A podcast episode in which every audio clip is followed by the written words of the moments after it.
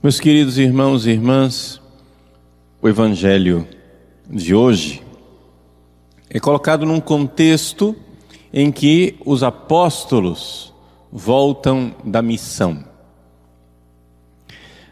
Vamos nos recordar que no capítulo 9, Jesus olhou para o povo e viu que eles eram como ovelhas sem pastor. Por quê? Porque os chefes de Israel, os pastores de Israel, tinham desprezado Jesus. E, portanto, o povo estava sendo arrastado por Satanás. Eram como ovelhas dizimadas pelos lobos. E então Jesus escolhe doze apóstolos e os envia em missão. Quando esses doze voltam de sua missão, Jesus louva a Deus, porque revelou estas coisas aos pequeninos e diz: Vinde a mim, todos vós com os vossos fardos cansados, eu vos aliviarei. Mas agora, o olhar de Jesus se volta para aqueles que rejeitaram a pregação do Evangelho. Ou seja, na missão dos apóstolos não houve somente sucesso, houve também fracasso. E isso é uma coisa com a qual nós devemos, infelizmente, contar. Que quando toda ação tem uma reação. E a ação de evangelizar tem a reação bela, maravilhosa de conversão, de transformação de vida, de salvação, mas também tem aquela reação que é o coração empedernido. Vejam, isso é importante. Quando a gente vai pregar o Evangelho para uma pessoa, e o Evangelho realmente é ouvido por aquela pessoa, porque tem gente que não ouve, fica desatento e aquilo lá nunca não fez efeito nenhum, nem bom nem mal. Né? É como a semente que caiu na estrada e o passarinho levou.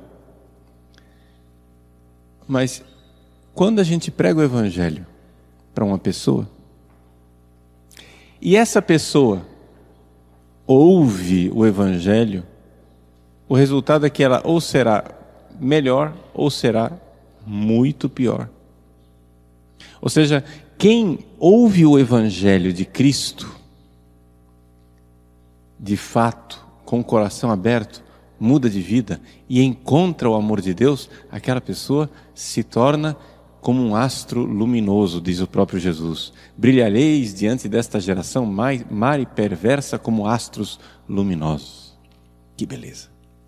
Mas, o que acontece é que aquelas pessoas que viram a pregação, viram os milagres que Jesus operou, tiveram contato com a palavra de Deus e não acolhem.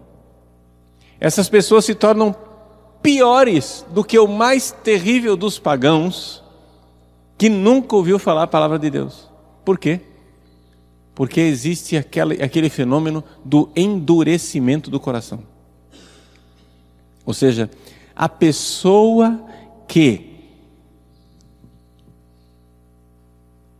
é, tem contato com a palavra de Deus, mas não crê, a pessoa que tem contato com a palavra de Deus, vamos supor, gente que vai à igreja, que frequenta os sacramentos, que se confessa, mas que não crê de verdade, essas pessoas, com o passar do tempo, se tornam piores do que aqueles que nunca põem os pés na igreja. Isso é muito importante nós sabermos, exatamente porque nós estamos aqui, nós estamos na igreja, nós estamos buscando sacramentos, nós estamos vindo à missa. Então, nós temos que cuidar, gente, temos que cuidar. É mais ou menos, fazer uma comparação, como aqueles pacientes que começam a tomar o antibiótico, mas não tomam o antibiótico inteiro. Não seguem a prescrição do médico. Fazem o tratamento pela metade. Aí o que acontece? Eles ficam pior. Por quê? Porque agora o, o organismo dele está resistente ao antibiótico. o, o, a doença está resistente ao antibiótico. Ficou mais forte. Porque eles começaram a usar o remédio, mas o remédio não levaram o remédio até o fim, então ficaram piores. É como o faraó.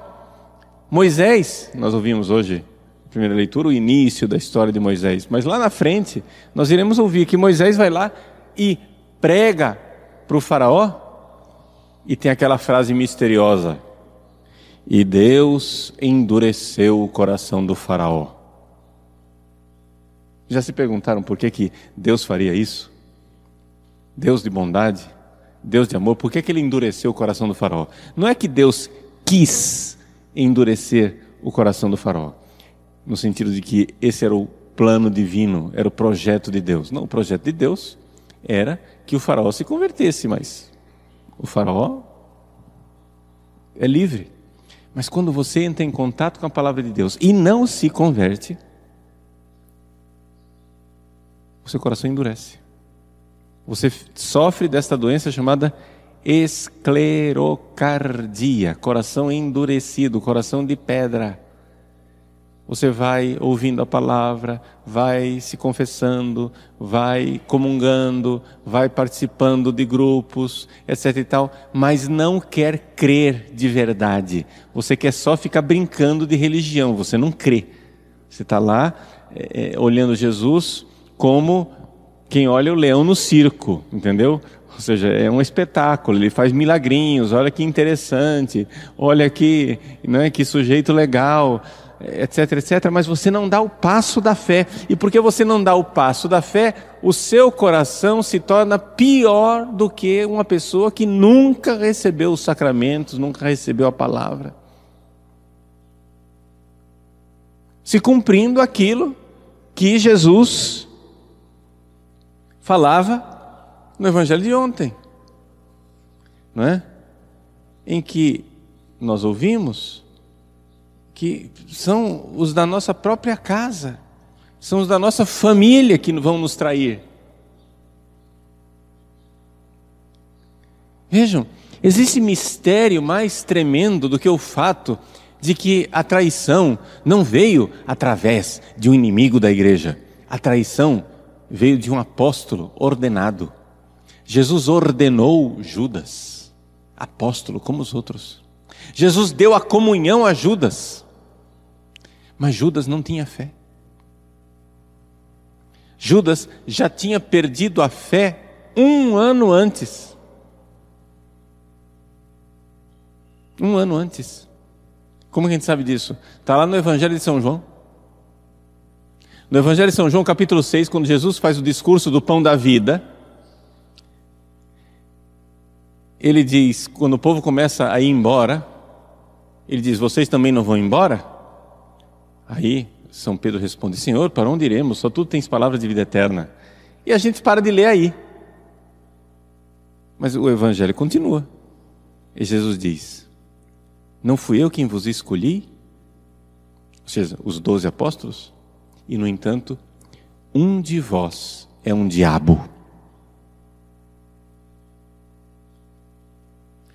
Isso aconteceu na Páscoa, um ano antes da Páscoa em que Jesus seria traído por Judas. Um ano antes. Durante um ano inteiro, Jesus teve misericórdia, compaixão, sinais de amor, de afeto, para que Judas voltasse atrás. Um ano, durante um ano, Jesus, com milagres e pregações, fez de tudo para que Judas. Jesus não desistiu de Judas, porque Jesus podia ter um ano antes escorraçado Judas. No entanto, um ano antes, Jesus foi, continuou, etc e tal, até que finalmente, na última ceia, como último gesto de amor, Jesus pegou, partiu o pão, colocou no molho e entregou o pão com molho a Judas. Esse era o sinal de predileção. Na etiqueta dos judeus, no costume deles, né, você parte o pão e reparte para todos, mas a pessoa que é predileta, você pega, coloca o pão no molho e entrega. Quando Judas pegou aquele pão, o pão da predileção, o pão do companheiro e do amigo, o Evangelho de São João diz: e então Satanás entrou em Judas. Ali aconteceu a possessão perfeita. Mas vejam que coisa tremenda. E aqui é importante, quando Jesus diz, ai de ti, Corazim, ai de ti, Betsaida, ele está dizendo o seguinte, ai de ti, católico, predileto de Deus, amado de Deus. Sim, porque essas cidades foram prediligidas por Deus, porque Cuiabá, Várzea Grande, não viu os milagres que Corazim, Betsaida e Cafarnaum viram. Foram prediligidas. Predileção. Assim também, aquelas pessoas que estavam ouvindo aquelas palavras não, não tiveram a predileção que nós temos de quê? De ter a, vida, de ter a missa diária, de poder se confessar com frequência, de poder ouvir a palavra de Deus, de ver esses milagres dos sacramentos, de receber a graça todos os dias. Meus irmãos, nós estamos numa situação privilegiada, mas é exatamente esta situação privilegiada que se constitui num grande perigo se nós não correspondermos à graça. Você está entendendo? Eu não estou desanimando você para que você não venha mais à igreja. É o contrário. Eu estou dizendo a você: tome o antibiótico até o fim. Ou seja, faça o tratamento por inteiro, não fique brincando de católico. Você começou, agora vá até o fim, porque senão você vai ficar pior do que antes.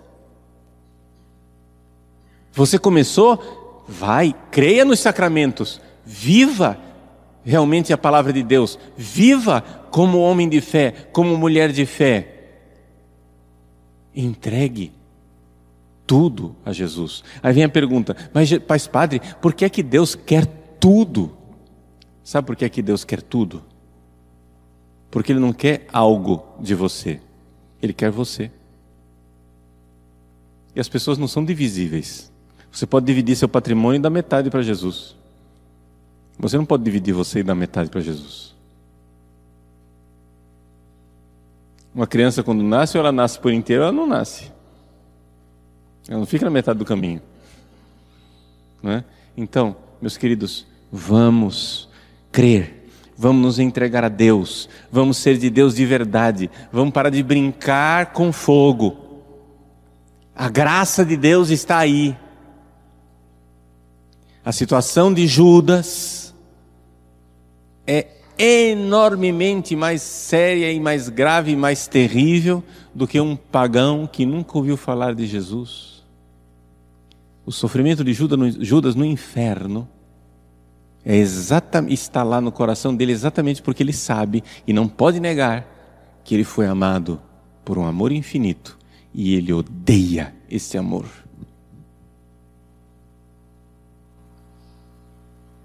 Jesus se lamenta essa palavra está sendo dirigida a você hoje, para que você tenha a oportunidade extraordinária de se voltar para Deus. Se entregue e se entregue totalmente a Ele, porque foi por você, filho predileto da eleição de Deus